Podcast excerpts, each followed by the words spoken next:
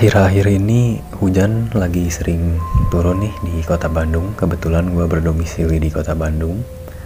Dan mungkin di kota kalian juga uh, ada beberapa yang sering diguyur oleh hujan. Nah untungnya dengan keadaan tersebut, akhir-akhir ini juga segala aktivitas yang biasanya kita mesti keluar rumah untuk menjalaninya. Dan sekarang uh, kita hanya butuh satu device atau beberapa device saja untuk menjalani segala aktivitas kita uh, yang seharusnya dijalani dengan normal. Nah, dengan bermodalkan koneksi internet yang kita bisa jalani dengan koneksi internet yang kita punya saat ini, kita bisa menjalani aktivitas-aktivitas tersebut. Nah, mulai dari anak sekolah sampai yang kerja, bahkan kita nggak bisa memungkiri bahwa menjalaninya itu harus bermodalkan dengan koneksi internet. Nah, ngomong-ngomong soal internet, apa kalian tahu uh, sebenarnya internet yang kita jelajahi saat ini itu hanya 10% dari 100% dan sisanya mungkin belum bisa kita jelajahi kecuali kita memiliki keterampilan khusus untuk menjelajahi seluruh isi internet yang ada. Nah, mungkin kalian juga penasaran uh, sama seluruh isi dari internet yang ada di dunia ini. Sebenarnya hal apa saja sih yang belum kita ketahui dari seluruh isi internet? Nah, maka dari itu di episode terbaru ini gue bakal angkat salah satu pembahasan nih soal bagian terdalam dari internet yang konon di sana banyak informasi-informasi rahasia dunia yang disimpan atau juga hal-hal yang bisa dibilang masih menjadi misteri sampai sekarang. Dan masih barengan gue Rifel Fadilah, selamat datang di Triangle Podcast dan berikut adalah pembahasannya. Selamat mendengarkan.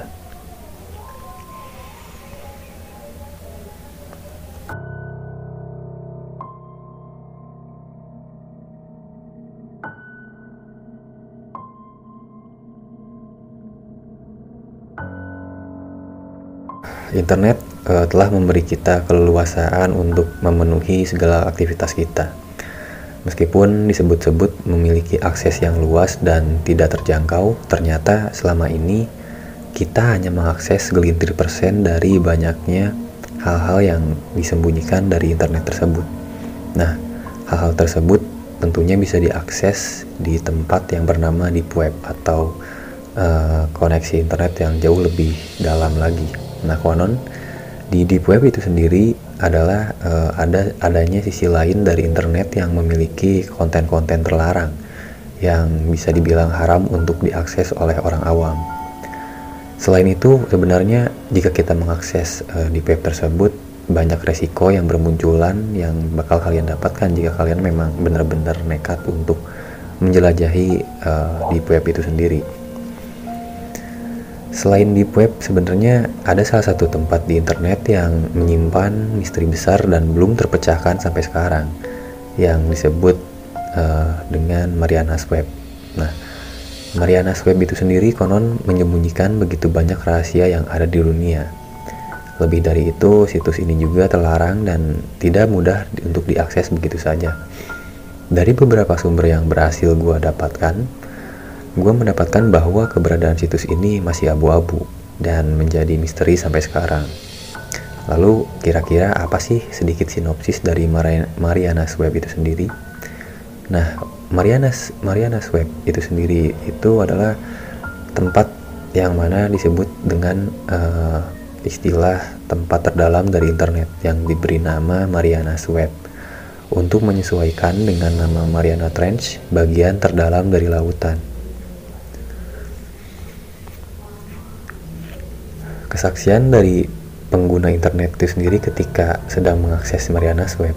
Dan sebenarnya ketika mereka mengakses uh, Marianas Web itu memiliki banyak resiko tentunya yang udah gue sampaikan tadi juga di awal. Nah web Marianas itu sendiri mungkin masih menjadi misteri terbesar sampai sekarang di internet. Karena memang belum ada konfirmasi bahwa itu benar-benar ada tapi uh, di sini gue ada kisah pengguna Reddit yang menyebutkan menjadi alasan untuk mempercayai uh, Mariana Web itu sendiri. Dalam sebuah pernyataannya, dia menyebutkan untuk mencapai untuk mencapai Mariana Web itu sendiri, tentunya kita membutuhkan turunan flexible polymeric yang di mana kita perlu menggunakan komputer kuantum. Sebenarnya udah banyak artikel juga uh, untuk para pengguna internet yang mengklaim bahwa komputer kuantum itu tidak ada. Sementara itu, kuantum itu sendiri adalah artinya sebuah partikel yang bisa ada di dua negara pada saat yang sama. Karena stabilitas dan struktur ini, bahkan seorang hacker profesional pun tidak dapat menembus ke dalam Marianas Web ini. Karena tidak ada yang dapat meretasnya dengan mudah, komputer kuantum pun dapat memecahkan masalah dalam satu detik saja. Sementara komputer yang biasa kita gunakan sehari-hari itu bisa membutuhkan uh, waktu lebih lama yaitu 10.000 tahun untuk menyelesaikan masalah yang sama. Oke, sedangkan hanya empat komputer kuantum yang ada di dunia ini yang dapat memenuhi kebutuhan seluruh Amerika Serikat. Konon, seperti yang disebutkan Marianas Web, di sana menyimpan misteri yang mengerikan di dunia. Itu uh, salah satu contohnya adalah lubang hitam, alien, benua Atlantis, dan juga teori-teori konspirasi yang belum bisa dipecahkan sampai sekarang. Tapi uh, apa kalian tahu mengenai Marianas Web itu sendiri sebenarnya bisa dikatakan adalah sisi lain dari pal palung terdalam di lautan internet. Seperti yang pernah digambarkan mengenai dunia internet sekarang, kita sebenarnya berada di permukaan lautan sedangkan lebih dalamnya kita akan mengetahui uh, hal tersebut di deep web atau dark web. Barulah kita akan sampai di Marianas Web. Untuk itulah uh, hal itu bisa dikatakan Marianas Web menjadi misteri yang belum terungkap sampai sekarang.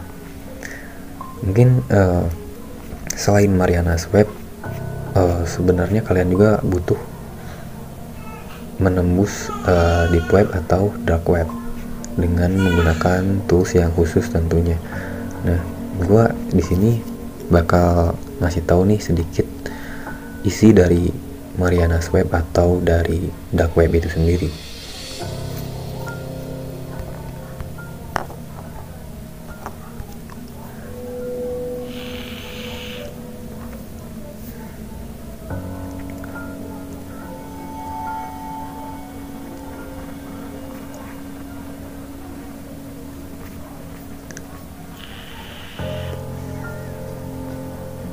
Nah, sebelum gue kasih tahu nih beberapa hal yang ada di dalam deep web, dark web atau Marianas Web itu sendiri, gue ingin menjabarkan atau memberi penjelasan juga kepada kalian. Mungkin ada yang masih awam soal tema di episode yang gue buat ini.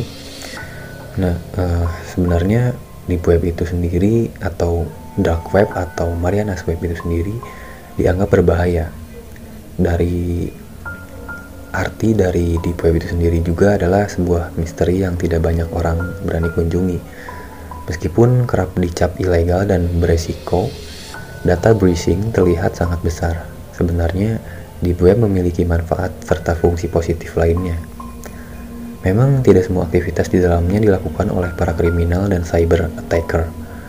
Nah, oleh karena itu, sekarang mungkin gue bakal ngasih tahu nih uh, isi dari web itu sendiri nah gua mendapatkan informasi dari freepick.com menyadur dari artikel ini di web itu sendiri adalah kumpulan situs web yang tidak dapat diakses secara langsung melalui search engine konvensional seperti Google atau Yahoo. Search engine search engine ini menjelajahi internet dengan cara mengunjungi tautan pada sebuah halaman website. Kemudian kita mesti mencari laut tautan yang ada di halaman berikutnya dengan konten yang sama. Nah, alasan search engine pada umumnya tidak dapat menemukan data deep web itu adalah karena adanya indeks atau tautan pada situs-situs web tersebut. Deep web itu sendiri berada di bawah permukaan internet umum dan diperkirakan menyumbang sekitar 90% dari semua situs web yang ada di dunia. Anggap saja internet sebagai gunung es. Nah, yang selama ini dilihat oleh user merupakan bagian dari gunung yang terletak di atas air. Sementara itu, di web itu sendiri adalah bagian dari gunung yang tidak muncul di permukaan, sehingga user pun tidak bisa dengan mudah melihatnya secara langsung. Faktanya, di web itu sangatlah besar, nah sehingga tidak mungkin untuk menemukan dengan tepat beberapa banyak halaman atau situs web yang aktif pada satu periode tertentu. Meskipun masih banyak user yang menganggap bahwa deep web dan dark web itu serupa, ternyata tidak demikian. Sebagian besar situs di dalam deep web itu sendiri secara keseluruhan dianggap legal dan aman. Beberapa bagian terbesar dari deep web meliputi database atau kumpulan file publik serta pribadi yang tidak tersambung ke area lain dari web dan hanya untuk dicari di dalam database itu sendiri. Internet itu sendiri merupakan jaringan internal yang memiliki uh, yang dimiliki oleh salah satu perusahaan, pemerintah, dan fasilitas pendidikan yang digunakan untuk mengomunikasikan dan mengontrol kepentingan secara dengan uh, bersifat pribadi. Di web itu sendiri adalah sebuah tempat di mana beberapa data terproteksi dan tidak dapat ditemukan oleh user yang awam. Beberapa data tersebut dirasa lebih aman untuk disimpan dalam deep web untuk mencegah penyalahgunaan serta akses tanpa otoritas otorisasi. Nah, seperti apa sih kira-kira bentuk konten yang sering ditemukan di dalam deep web itu sendiri? Nah, menurut artikel yang gue baca ini, ada konten dalam akun email pribadi user, lalu konten akun media sosial pribadi user, konten akun perbankan online user, data yang disimpan perusahaan di dalam database pribadi mereka, konten yang, yang terkandung di dalam database ilmiah dan akademis, jejak rekam medis yang dimiliki instansi kesehatan, dokumen ilegal, serta data-data milik lembaga pemerintahan.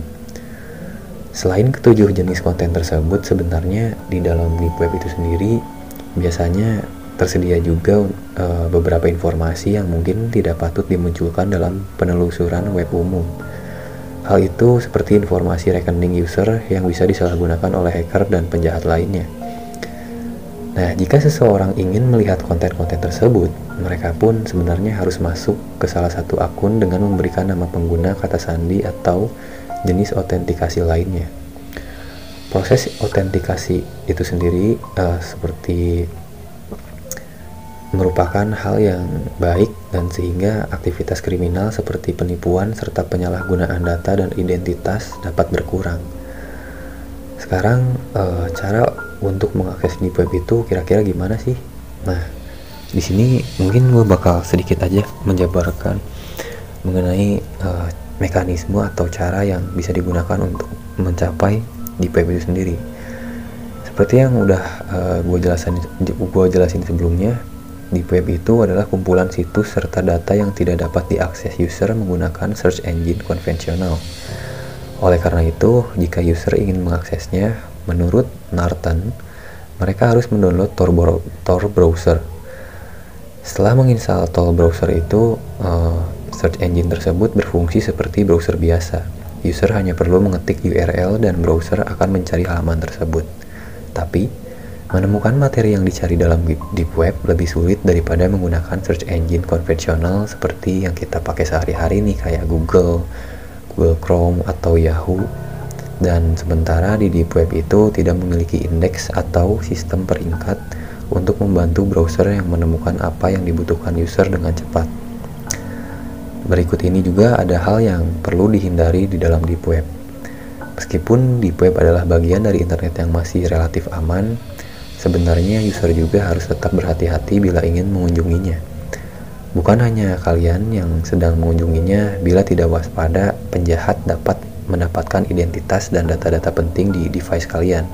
Jadi eh, hal-hal uh, yang bersifat privasi yang ada di handphone kalian, di laptop kalian ataupun juga di salah satu sosial media kalian uh, itu pun sebenarnya bisa dengan mudah diretas oleh hacker yang terbiasa mengakses di web itu tersebut. Oleh karena itu, menurut Hacker Noon, berikut adalah beberapa hal yang perlu kalian hindari saat mengunjungi deep web. Yang pertama adalah jauhi tautan yang berbahaya. Yang kedua, hindari melakukan transaksi pembayaran di deep web. Yang ketiga, tetap waspada pada tiap jenis konten yang kalian cari di deep web. Lalu, sembunyikan identitas kalian dan hindari percakapan dengan orang asing yang berada di dalam deep web. Ya, mungkin uh, itu adalah eh, hal-hal uh, yang gue ketahui dari deep web dan meskipun informasi ini hanya sedikit intinya deep web adalah sebuah tempat yang di mana user dan perusahaan menyimpan data-data penting mereka di sana. Tapi sebenarnya kita tidak perlu khawatir uh, di deep web bukanlah satu hal yang selalu berbahaya. Kalian juga dapat mengaksesnya dengan mudah yang penting perlu diingat uh, kalian untuk berhati-hati dan lindungi identitas serta data-data penting kalian bila hendak mengunjungi di web itu sendiri. Untuk informasi lainnya uh, mungkin bakal gue sampaikan di kesempatan-kesempatan yang lainnya dan intinya dari pembahasan ini kita meski uh, lebih bijak lagi dalam menggunakan internet karena internet itu sendiri juga sebenarnya seperti pisau yang bisa dipakai untuk kebaikan ataupun juga bisa dipakai untuk kejahatan dan sisi dari kejahatan itu sendiri bisa kita temui di beberapa website yang berada di deep web atau di dark web atau bahkan yang masih menjadi misteri yang menjadi topik ini juga bisa disimpan di Marianas Web walaupun memang hanya segelintir orang saja yang bisa mengakses Marianas Web tersebut. Selain itu juga sebenarnya sempat gua uh, melihat atau mengetahui informasi terkait ketika sedang menjelajahi deep web atau dark web dan juga Marianas web. Ada salah satu user yang mengalami kasus pembunuhan ketika sedang menjelajahi di web itu sendiri. Hal itu terjadi sebenarnya karena dia lupa untuk tidak merahasiakan identitasnya dan juga webcam yang berada di laptopnya itu tidak secara langsung itu dia tidak menyadari bahwa e, kamera di laptop itu di webcam itu sebenarnya dalam keadaan menyala meskipun kita tidak mendapatkan notifikasi dari hal tersebut. Jadi sekali lagi e, gue bakal ingetin nih ke kalian jangan terlalu terobsesi untuk menjelajahi di web itu sendiri karena memang selain dari e, banyaknya manfaat di dalam deep web itu resiko besar pun bisa kita alami ketika kita sedang menjelajahi di web itu sendiri ataupun setelah menjelajahi di web itu sendiri. Oke, sebelum menutup episode di kali ini, gue bakal ngasih tahu nih sedikit informasi mengenai pembahasan uh, yang bakal gue upload di podcast ini. Di kesempatan yang selanjutnya, gue bakal seperti biasa meluncurkan uh, cerita-cerita horor yang ada di dunia maya tapi ketika kalian berpikir untuk sharing pengalaman horor kalian boleh juga kalian tinggal kirim aja pengalaman horor kalian ke alamat email triangel.podcast17@gmail.com dengan format teks ataupun audio atau mungkin kalian juga ingin ngasih kritik dan saran mengenai podcast ini bisa di DM aja atau juga bisa mengirim email ke alamat email yang udah gue sebutkan tadi. Oke, terakhir nama gue Rivaldi Fadilah. Sampai bertemu lagi di kesempatan yang selanjutnya. Goodbye listeners.